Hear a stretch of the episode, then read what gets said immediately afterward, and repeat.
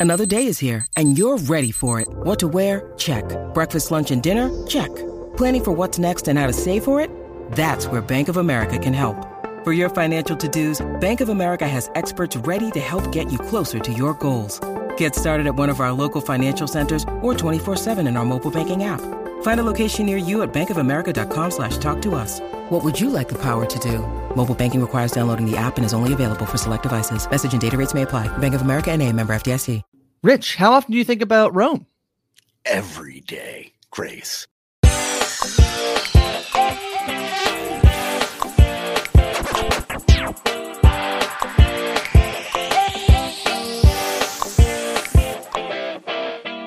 Rome season one, episode one, The Stolen Eagle is over. But here on post show recaps, we are just getting started. My name is Grace, but of course, I'm here with my co host, DM Filly. Rich, how you doing?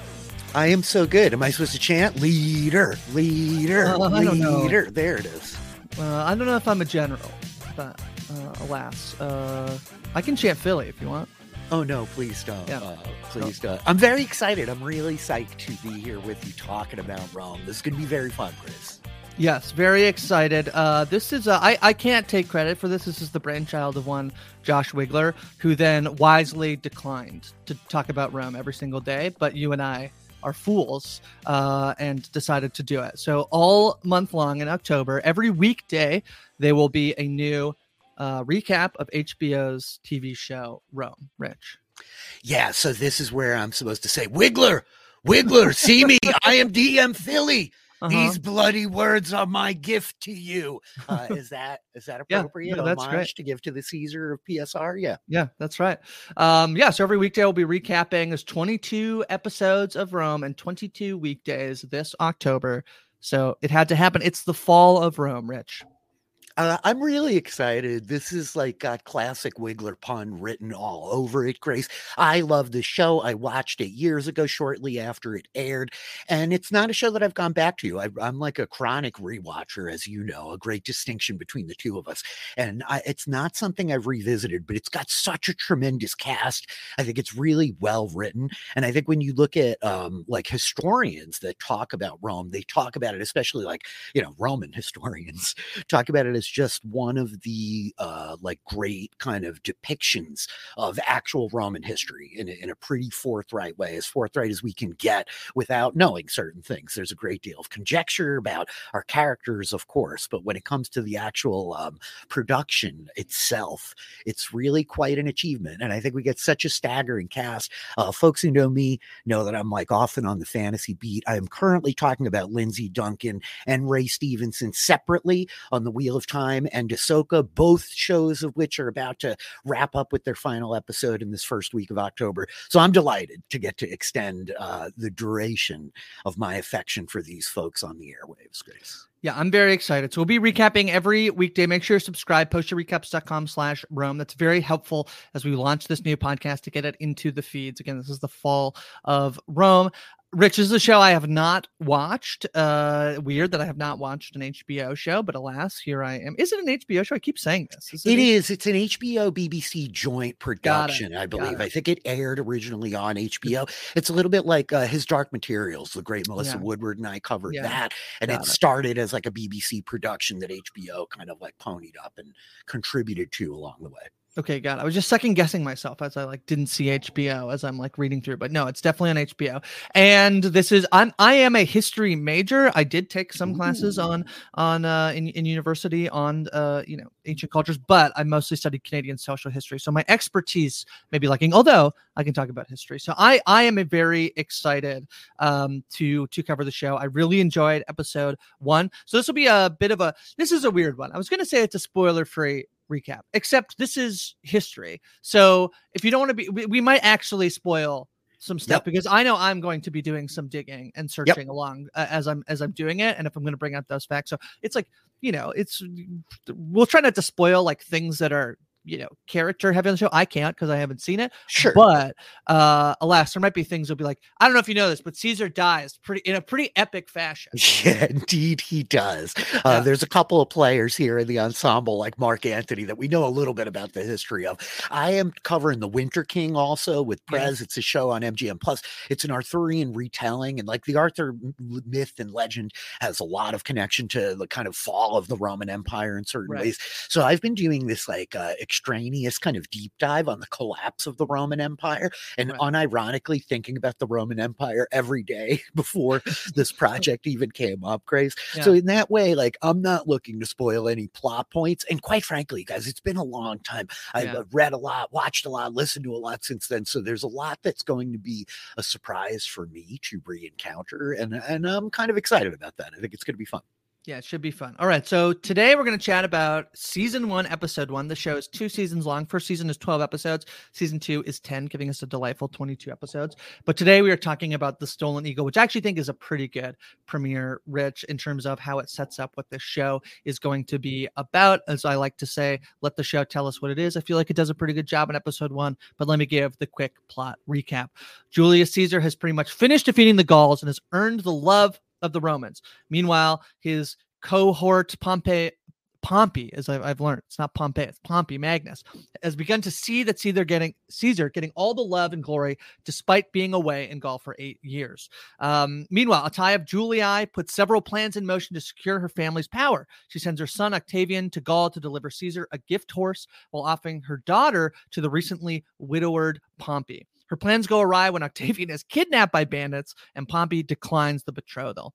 Caesar's golden eagle is stolen, and Lucius Vorenus is tasked with returning it. He brings along prisoner Titus Pullo to return it, though both know it's a bit unlikely that they will find it. However, when they find the captured Octavian and rescue him, they also find the golden eagle in the hands of men hired by Pompey. With Pompey having made the first move against Julius Caesar, the general now returns to Rome with his army to face off against his friend slash foe. And I, I think that's episode one of Rome, Rich. That miss episode one. No, I thought it's a great premiere. You know, um, you talk about being a history major. I was really fortunate in high school that my my junior year of high school was a focus on Renaissance history with the like specialization in Rome, and I, I get to Mhm. go to Italy, and I've seen Florence, I've seen Pompeii. Uh, I'm probably going to keep saying Pompeii. I can't help it. But I it know it's hard. Pompeii. It's hard. Yeah, they it always is. they're, they keep saying Pompey, and it sounds not as cool as Pompeii, but whatever. I know. Uh, that's right. He's not that cool of a guy, ultimately, as we come to find out by the end of the episode, right? Uh-huh. Um, so so I love this stuff. I mean, people who know me, I'm a dungeon master by trade. This is my day job.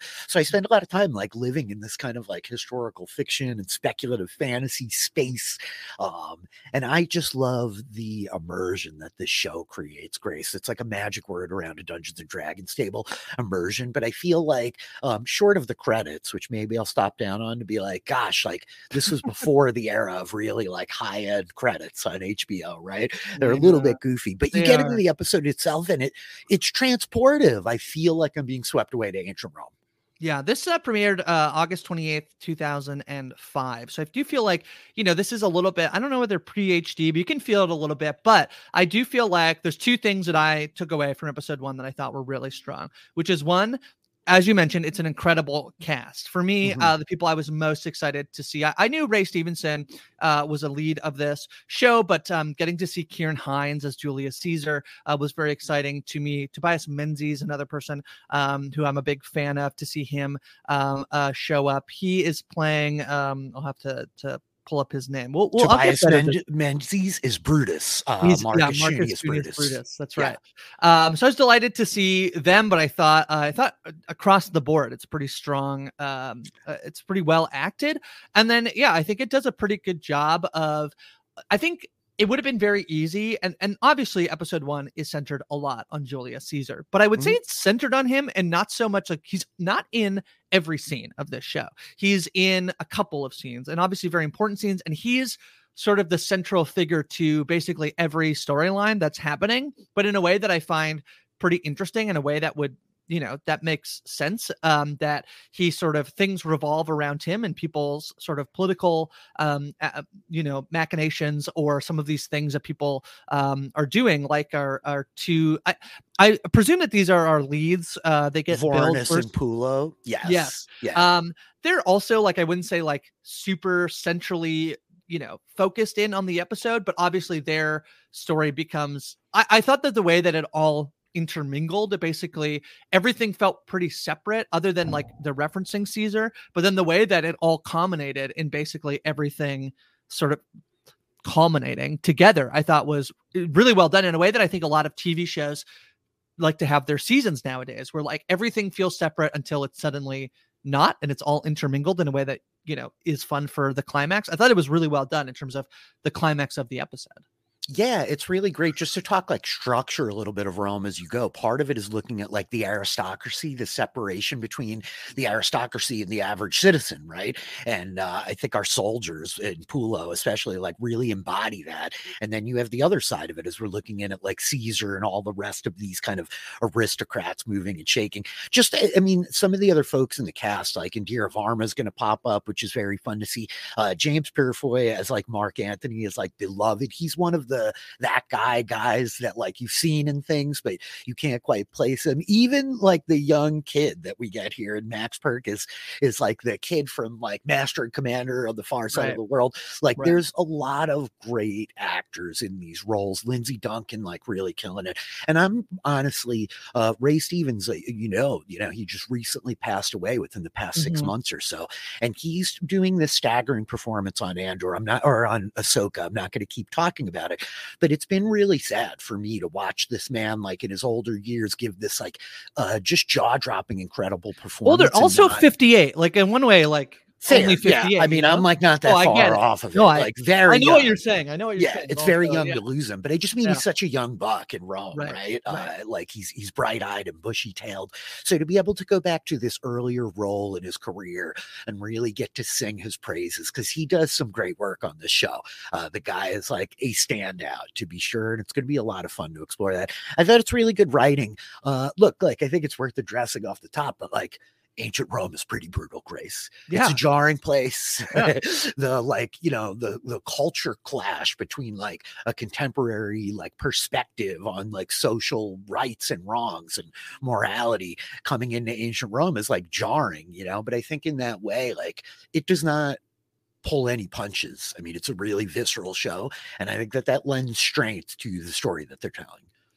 Yeah, uh, uh you know, I I thought it was really. I think sort of the idea of, and there's another show that I was just talking about that is similar, where they want to tell the story and they have real life characters. So so Julius Caesar, obviously a Mhm. real person, Pompey Magnus, a real person, right? All the and then to sort of put in these two fictitious um uh, individuals to to be partially the lens in which we'll tell this story. Um, I was really taken by Kevin McKidd as as um uh Vorenus and and then um Ray Stevenson as as Pullo. Uh, they're uh, you know in terms of the dynamic that they have between each other when they're riding, and he's like, "Why'd you pick? Why'd you bring me?" And he's like, "Because this is a fool's errand, and when I don't do it." Then they'll just kill you because you couldn't do it.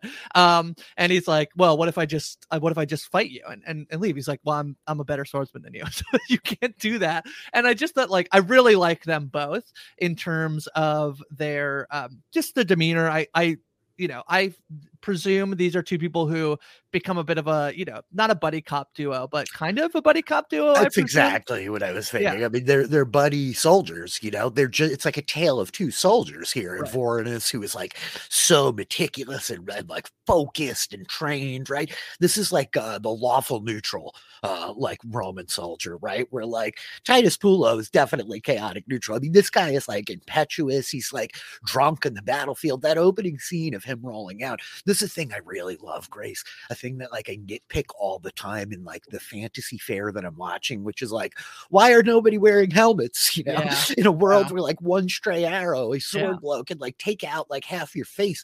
You wear a helmet, you know, the Roman like fighting styles, also the whole like reason that the Roman Empire was able to expand in the way that it did is because of their military sophistication to a great degree. Also, the infrastructure and like the legalese supporting that infrastructure, but their their military was really rigid and defined. And and the further kind of along we go in human history, the more we sort of understand what we think was going on then. So to see them like fighting in these rotations, they would like circle dudes in and dudes out. But I'm with you. This dynamic between the two of them, of this like Felix and Oscar of the Roman Legion, is very, very fun. And it makes for like just electric comedy and bits to pretty harrowing backdrop right off the bat. Yeah. So I like I know a, a, little bit in terms of you know Julius. It's when we start Rome as a republic, uh, you mm-hmm. know, democracy. Great, cool. We're going to elect our our representatives. Uh, believe Caesar's not going to try to maintain that.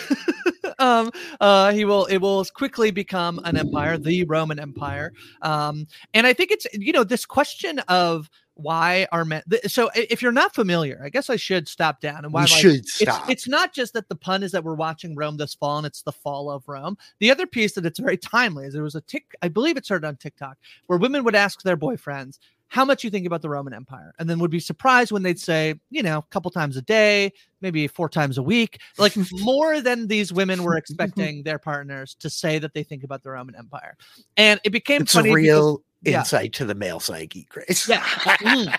yeah. And then you have all these women being like, what, wait, what, why? And I don't yeah. think this is a thing. Like I asked my, my dad and my brother, uh, and they were like, literally never. So this is, you know, although we're Canadian, so maybe I don't, I don't know if there's some distinction there, but alas, this is like the other piece is that there's been this meme about like how much you think about the Roman Empire. That's the, the bit up at the top of the episode.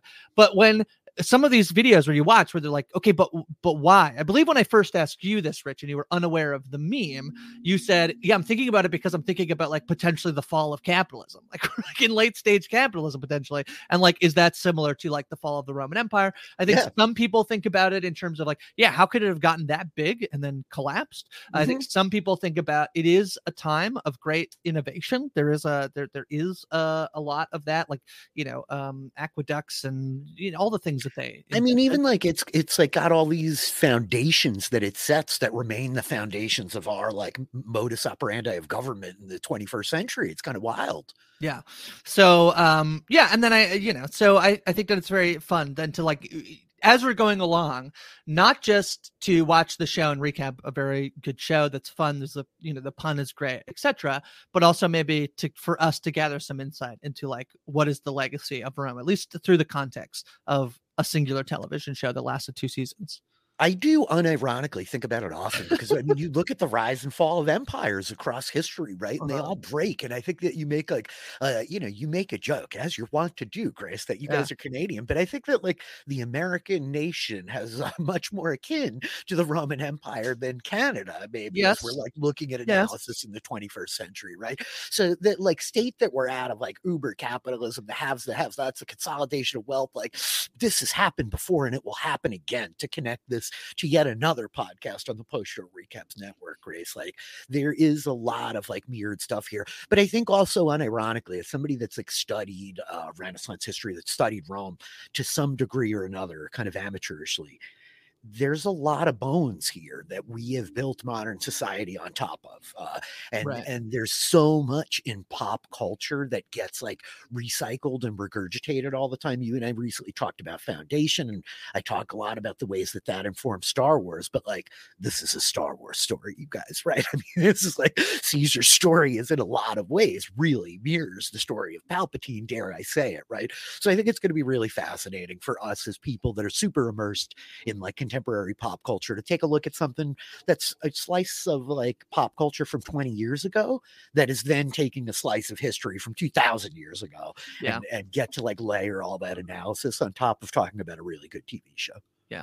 All right. Well, let's dive into some of these stories here. I feel like there's kind of like three plots here. There is everything that's happening with Caesar and Pompey, basically, as Caesar is away. Uh, the, the Pompey will play. I don't know what this. Uh, you got it. I think okay. you nailed it. Yeah. Uh, it's a Cato who's who did look very familiar. Our friend Cato. It's played Karl by Johnson. Johnson. Yeah, yeah, yeah, He's been in a lot of stuff, and he just has a look about him that you're like, oh yeah, that's that guy.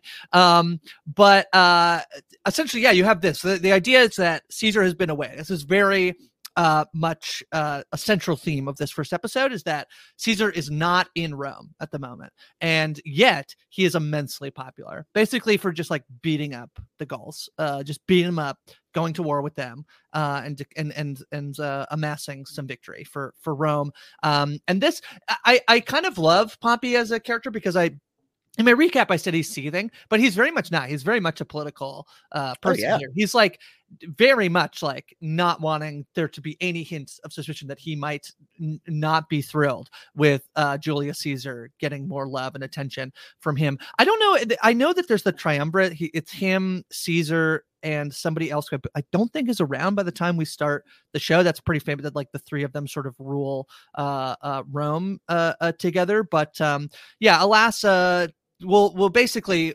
through the episode learn that like th- there's Octavian basically is the one who lays it out for us pretty clearly. He's like, mm-hmm. actually, the golden eagle, it's great that it got stolen because it makes Caesar look weak, and therefore Pompey will attack Caesar. Then they end up finding the eagle. It's like, but actually, turns out that Pompey hired somebody to steal it. So who actually is like ahead in this like you know Pompey jumped the gun, Grace yes. and Sir Tom Hardy meme. That's bait yeah. right there, Octavius. Uh, mm-hmm. Uh, that's exactly what it is.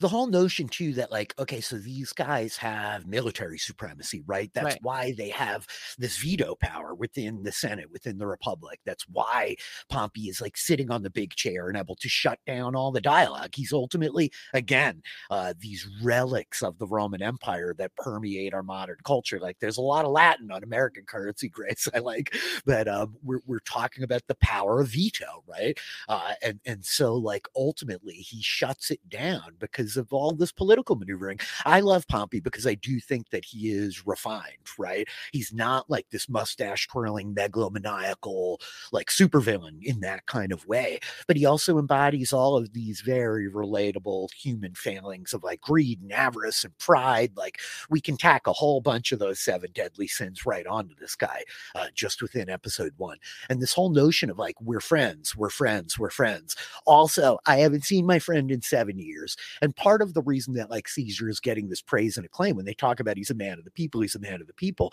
his legions come back every time he beats the hell out of the Gauls and throw money in the streets, right? right. Like the people love him in an age where we don't get to go watch Iron Man kick uh, like, you know, the 10 rings ass every 10 years on, or three years in a film. Like these are celebrities, right? This is like the kind of people like you would see it in Game of Thrones, the idea of these street plays telling the story of like the Starks beheading or whatever. Uh, these guys are like larger than life. They're legends in their own time, right? They like feed the zeitgeist of the era. And and what's important to acknowledge is like the Roman Empire and like Rome especially is like the the seat of power it's a place of like great civilization. Once you get past subsistence living, once you create things like wanting running water and plumbing, once you can feed the people and you're establishing government, like your culture's needs expand, right? Uh, and entertainment becomes like a much more relevant kind of need to fulfill the people. It's part of the reason they like built that big giant coliseum for all the murdering, Grace. They do a little bit of murdering.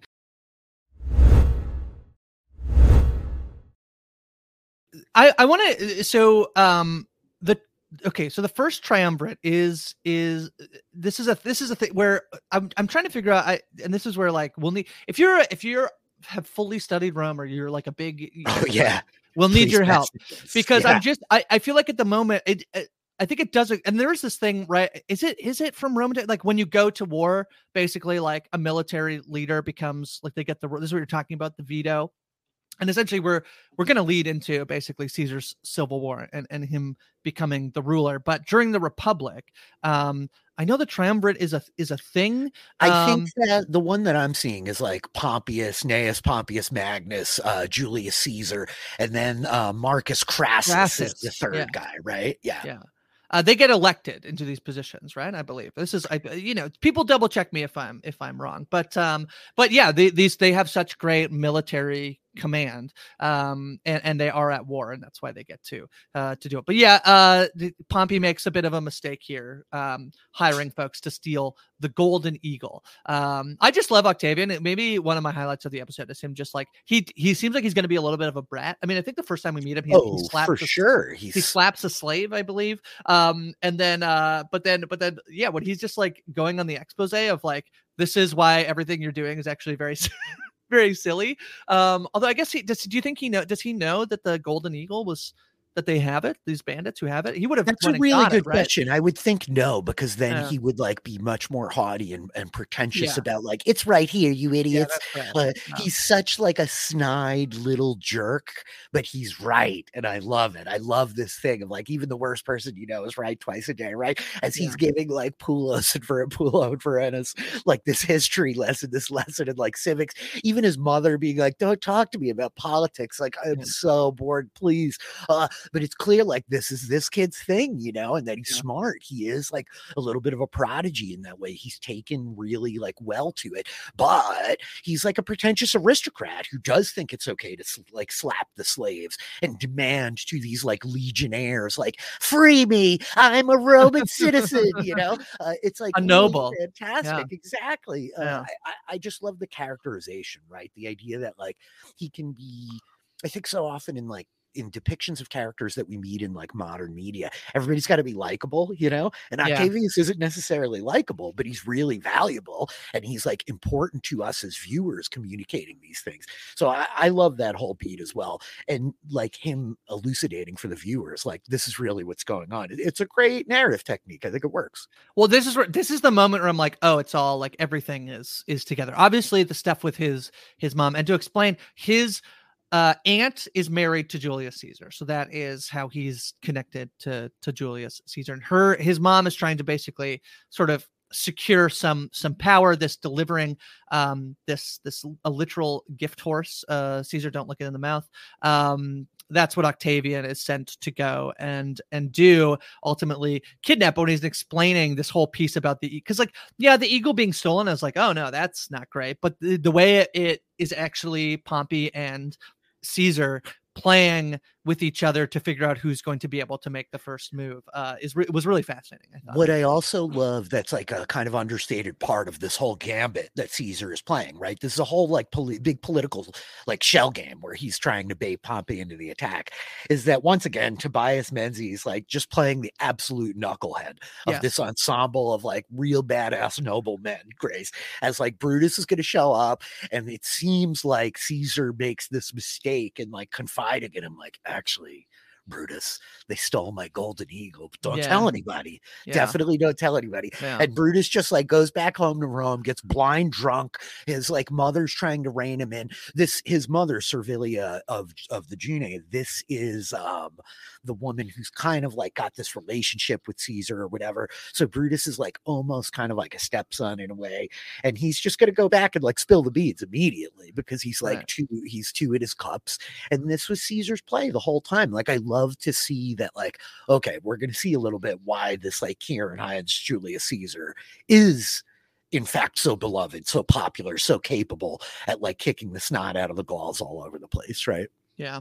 Um, the other piece, uh, so Oct- Octavian's sister, Octavia, this is a bold move. What if you have a third child? What's the third child's name going to be?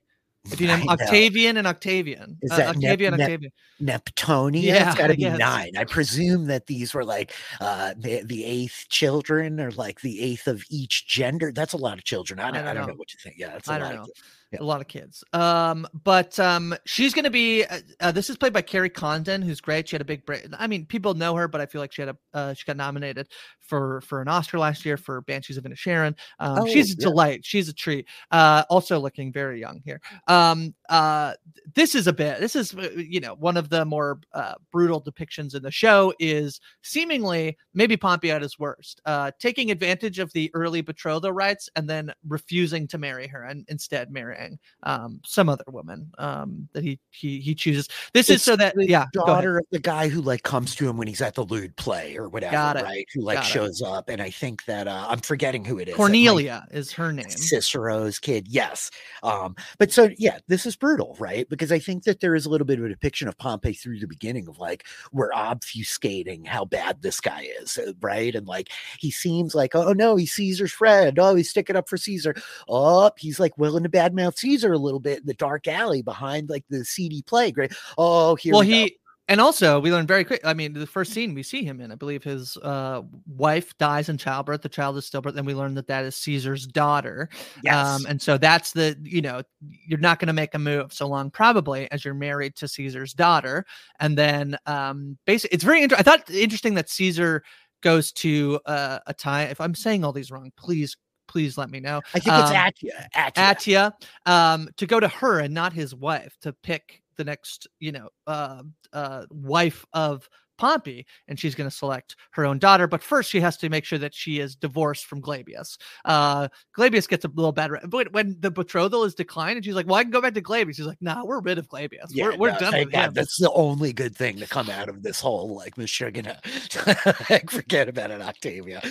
It's pretty heavy though, right? Like Pompey's a bad guy, uh, and he's definitely like taking advantage of the situation, especially when you watch the scene and he plays it so bashful, like, "Oh, you don't need to do that. Oh, of course not. Of course not." Right? But this is all again like showing that he's just as kind of manipulative and cunning and Machiavellian as Caesar is for for his part. Like he's playing his own game, and it's a much dirtier game uh, as he's back in the city.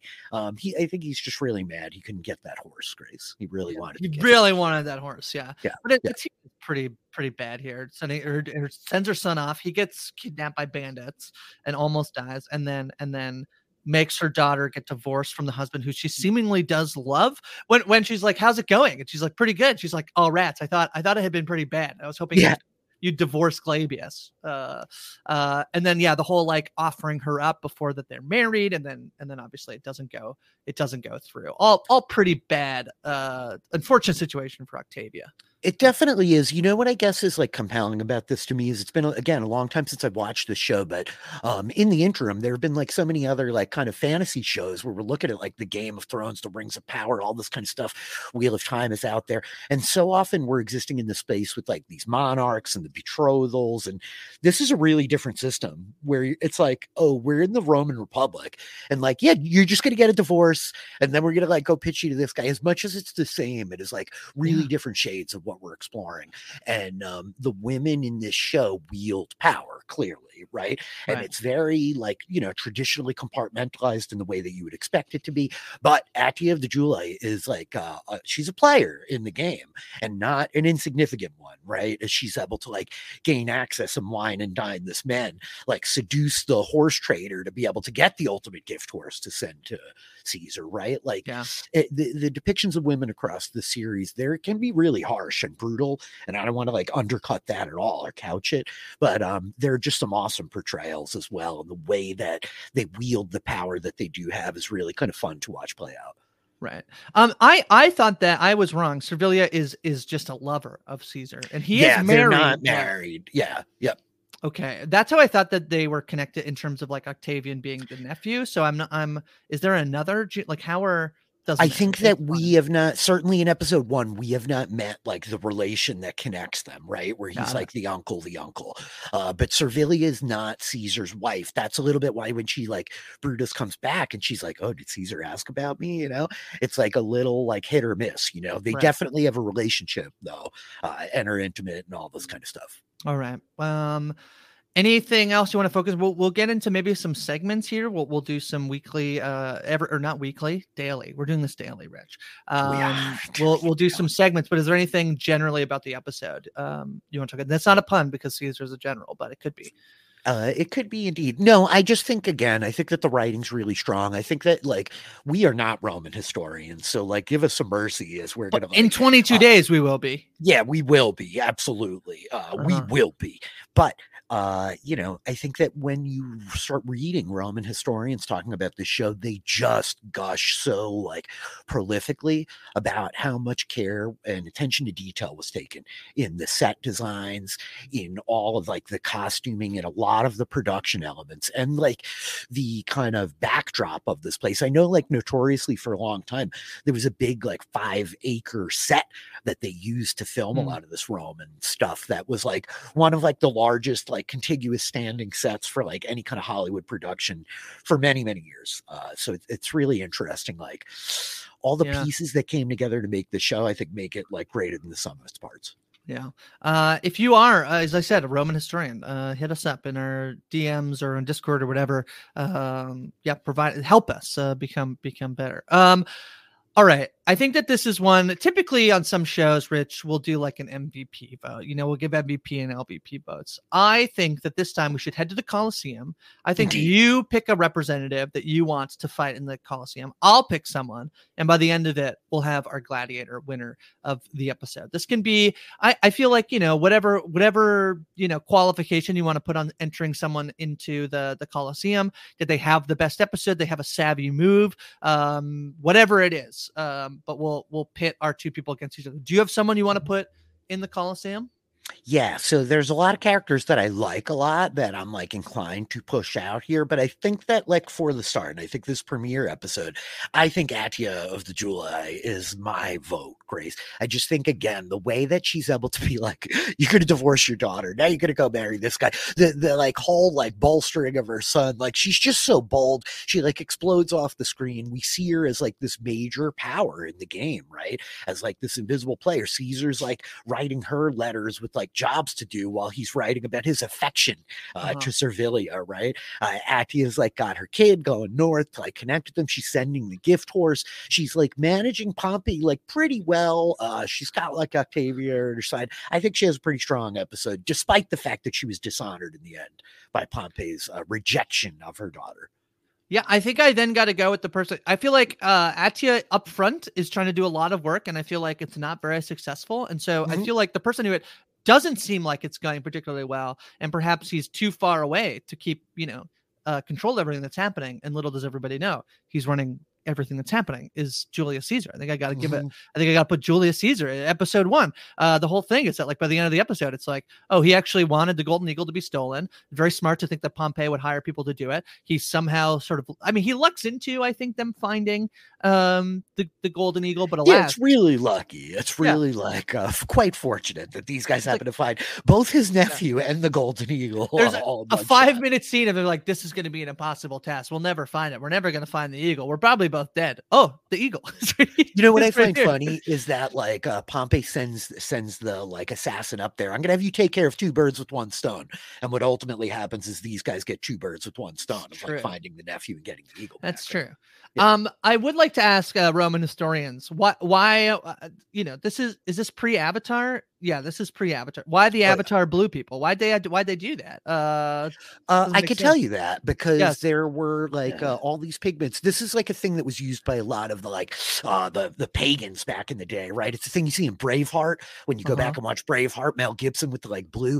Okay. This is called woad paint, and the woad paint is a thing that gets used by a lot of like Saxons uh in like the Celtic Isles, northern Britain, the Brittonic tribes to like paint themselves to become more like menacing and human frightening. It is Got used it. in a lot of like kind of uh, ritual kind of things like this. Uh, but also at the time, Grace Blue Man Group was popping off. Oh, and I say yeah, that yeah, yeah, as somebody that went to a Blue Man Group show and was invited on okay. the show on the stage to wow. participate. Is that real?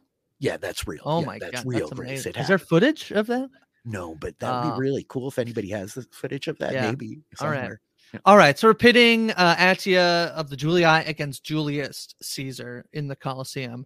Rich, uh, you can try to convince me. I, I feel like all of her plans go awry. The horse doesn't get delivered to Julius Caesar. The betrothal doesn't happen. Octavian is kidnapped and almost dead. He does he does ta- find the golden eagle basically but that's like one that's like a you know at best he's batting three which actually is a good batting average but i feel like here it's i don't know anything about batting averages so you could totally manipulate blindside me one of the three is actually a this. good batting average but he yeah. does get the horse back because like the king of the the saxons there is like riding on the horse when they get octavia back so it's actually three birds okay all right, all right they get right. the horse octavio doesn't die he actually gets a good life experience octavian gets to get like kidnapped. Now he knows life as a prisoner. Gets Maybe he's get like kidnapped. humbled a little bit. This is probably good for a Roman Huh. noble to like live through that. That being said, Grace, uh, Prez and I do this thing, the duel of scenes on the Wheel of Time book club, Yeah. where we nominate scenes and then we decide which are the best.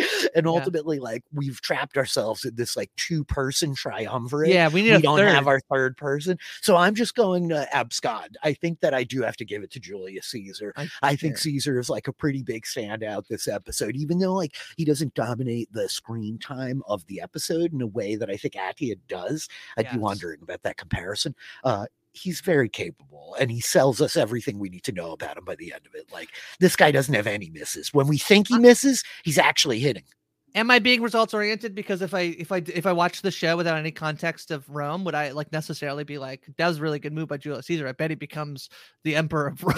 Like, no, but I know he becomes the emperor of Rome, so I think it's like hmm, pretty good, pretty good move, pretty good. I move. think it's a good move. I think it's very fair of us to start with Julius Julius Caesar. Caesar. I think just again to the casting, Ciarán Hin- Hinds does this um like muted nobility. He's Yeah. got this like I want to listen to this. What he's Yeah. saying sounds really important energy, but he also seems a little relatable, right? Like Yeah. uh, he's not as like highfalutin as a lot of other like pretentious um would be emperors sound when they first appear. So I think Caesar is a fair pull. Um, all right, then we we can highlight either a scene you really loved or like a piece of dialogue you really liked, Rich. We'll do this each week. Is there anything in particular you want to to note or highlight? Oh yeah, for me, this was the thing that I forgot that happens in this episode, and like going back and watching it, I like stood up out of the chair, and it's after like Titus Pullo kills all the guys when they're saving Octavian, and he takes the sword, and is like Mars, Mars, look at me, I am Titus Pullo. This is this blood is my gift to you. I love it so friggin' much. This kind of like um nonsensical like very period genre oriented like line of hyping one up. I love like the reverence for the Roman gods. Like we didn't have to do an exposition dump about the Roman gods and the fact that like He praised exist to in a Forculus. Christian like, uh, era. Would you like a lamb or six pigeons? exactly. My best offer. Yeah, exactly. uh Titus uh-huh. Pullo, like just like quietly throwing in the god references, but especially the Mars thing. After he Yeah. explains to Vorenus, like, look, I'm a simple man. I Yeah. want to, I want to crush my enemies. I want to like take their women and take their money, and then I just want to rinse and repeat. You Yeah. know. like, uh, I love him calling Mars to like see him as he slaughters these like savages uh, in the North. Grace. I like when he draws a dick on the wall. Yeah, it's very fun. Yeah. Uh huh. Uh huh. Um, there's a few. I really like the scene where they're riding together. I feel like it's the start. You. It does feel like the start of the buddy cop duo where they're like they're both kind of like they're on equal footing here. Um, in terms of like uh, you know, thanks for letting me out. I'll never get a favor. He's like, this isn't a favor, buddy. Like we're not getting the eagle, and you're gonna die. We're hunting a black dog in the night. Uh, you're already disgraced, and I'll just blame you. And he's like, well, I'll just I'll just kill you. And he's like, You're not able to kill me. Like I'm I'll just I think I'm a better swordsman than you. I really like that scene. I like the two of them um together. I always do this. Ariel and I have been doing on um on the morning show. We call it the aerial view. And Ariel gives typically he's like, This scene is really important. I think it's gonna be great. And then I'm like, Oh, this line was really funny. I want to note that um Atia on top of you know, being a pretty awful mother, also gets the line in the first episode is add a little more arsenic. She's Yeah. putting on her makeup to her daughter's to face. to her daughter's face. Uh, Yeah. she doesn't know. How would she ever know that that's put? Yeah. But alas, uh, pretty pretty funny line I thought to give to like this awful mother of like just for added you know hatred. How about she asked for more arsenic to be put on her daughter's? I liked her making. Octavian gruelingly uncomfortable by lingering naked as long as possible in that That's bathtub. Yeah. Pretty bad too. Yeah. Yeah. Yeah. All right. Um. All right. Well, we'll be back uh tomorrow because we're doing this every day. Uh, we'll be back with episode two, and I have to give Rome a lot of credit. I think that there is a way, Rich, where if you are like we're doing the history of Rome, Julie, the you know the rise and fall of Julius Caesar, we're we're going to take this really seriously. Episode one, okay, the goal, the stolen eagle, not a bad name title. Episode two tomorrow, the episode that we're covering, Rich. Do you know what it? Do you know what it is? I don't off the top of my head. How Titus Pullo brought down the Republic. I feel like well, okay. I think that's very funny to episode two. I mean, maybe it's completely accurate, but I really love. He's not a real. He's not a real person. He's a fictional pick. So I think it's. I really love the episode title for episode two. It's pretty fantastic. They are not pulling any punches. They're going to No. be really clear. This is clearly in an era where like spoilers were not as such of a great concern as they seem Yeah. to be now. Yeah, Chris. yeah. I don't know if you were worried about the, whether the Republic will stand or not, but according to episode two, it's not going to. Titus Pullo is coming for it, so they better look out. He's going to give the Republic to Mars as his next bloody sacrifice. Yeah. I love it. I think it's a really good show. You know, I think a lot of people talk about how it's criminal that it's only got its two season run, but I think it does a lot in 22 episodes, and so I think we're going to have a fun month breaking it down, Grace. Okay. Um, I said up front, it's very helpful if you subscribe. Postrecaps.com slash Rome is how you can subscribe to the podcast. It's very helpful as we launch the new uh, feed to let people know it's happening and rate us and review us and all that fun stuff. So make sure you do that. I'm sure we'll also be on the binge feed. And I think we're dropping in a ton of feeds. So you might be listening to this in the Winter King feed, or I believe Ooh. the Game of Thrones feed, many other ones. But the one thing I wanted to highlight that I didn't highlight up top is if you're listening to this in your on your podcast app and you say, I would rather watch this and watch Grace Filly, we are on YouTube every day. So postyourrecaps.com slash uh youtube.com slash post your recaps, I believe is correct. It's also in the show notes below. So you can watch us if you'd prefer to see us with your eyes talking about Rome. Um, Rich, in the meantime, we'll do this up front as we are here on day one. Um, potentially a quicker version of this in the future. But do you have any plugs? I'm doing so much stuff this first week. You guys can catch the finales of Ahsoka and the Wheel of Time season two. Wheel of Time season two popping off. It's exploding. It's so good. Lindsay Duncan's fantastic. Watch it. Watch it again. Tweet about it. Uh, I, I can't let it get canceled like Willow, Grace. My DMs are know. open at DM Filly uh, on Twitter. You can hit me up. I'm talking about a bunch of other TV. I'm streaming D&D with you, twitch.tv slash DM Filly, and on YouTube uh, or all the VODs to all that stuff that we have done together. DM Filly. That's me. Cool. I'm talking about the morning show with Ariel, movies with Ariel. We're talking Tales from the Loop with Ariel as well. I'm podcasting a lot with Ariel and you.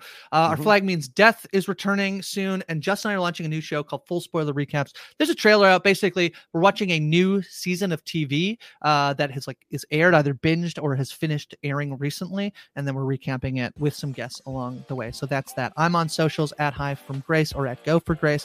We'll be back tomorrow with an episode of Rome. But Rich, I'm still wondering, are you still thinking about Rome? Every day, all the time.